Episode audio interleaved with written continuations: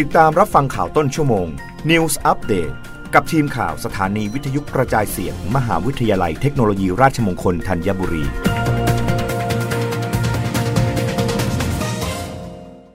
รับฟังข่าวต้นชั่วโมงโดยทีมข่าววิทยุราชมงคลธัญบุรีค่ะรัฐมนตรีว่าการกระทรวงศึกษาธิการหารือเขตพื้นที่การศึกษาทั่วประเทศรับมือเปิดเทอมใหม่ 17 พฤษภาคมนี้นางสาวตรีนุชเทียนทองรัฐมนตรีว่าการกระทรวงศึกษาธิการเปิดเผยภายหลังการประชุมมอบนโยบายให้แก่สำนักงานเขตพื้นที่การศึกษาหรือสพท.ทั่วประเทศว่าได้เน้นย้ำเรื่องการเตรียมความพร้อมเปิดภาคเรียนที่1ประจำปีการศึกษา2565ในวันที่17พฤษภาคม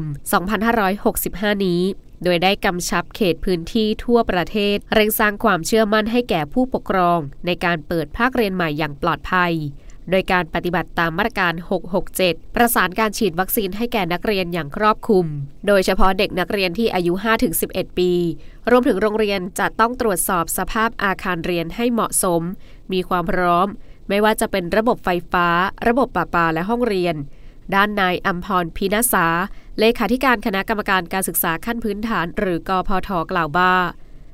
ในส่วนของสำนักงานคณะกรรมการการศึกษาขั้นพื้นฐานหรือสพท.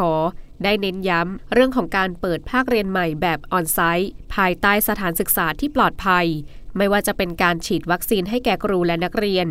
ซึ่งขณะนี้พบว่าเด็กอายุ 5-12 ปียังได้รับวัคซีนในจำนวนที่น้อยมากคิดเป็น 3-4% เท่านั้นส่วนเด็กเล็กจะต้องเร่งประชาสัมพันธ์ให้ผู้ปกครองได้รับทราบข้อมูลที่ถูกต้องของการฉีดวัคซีนป้องกันโควิด -19 ขณะที่เด็กอายุ12ปีขึ้นไป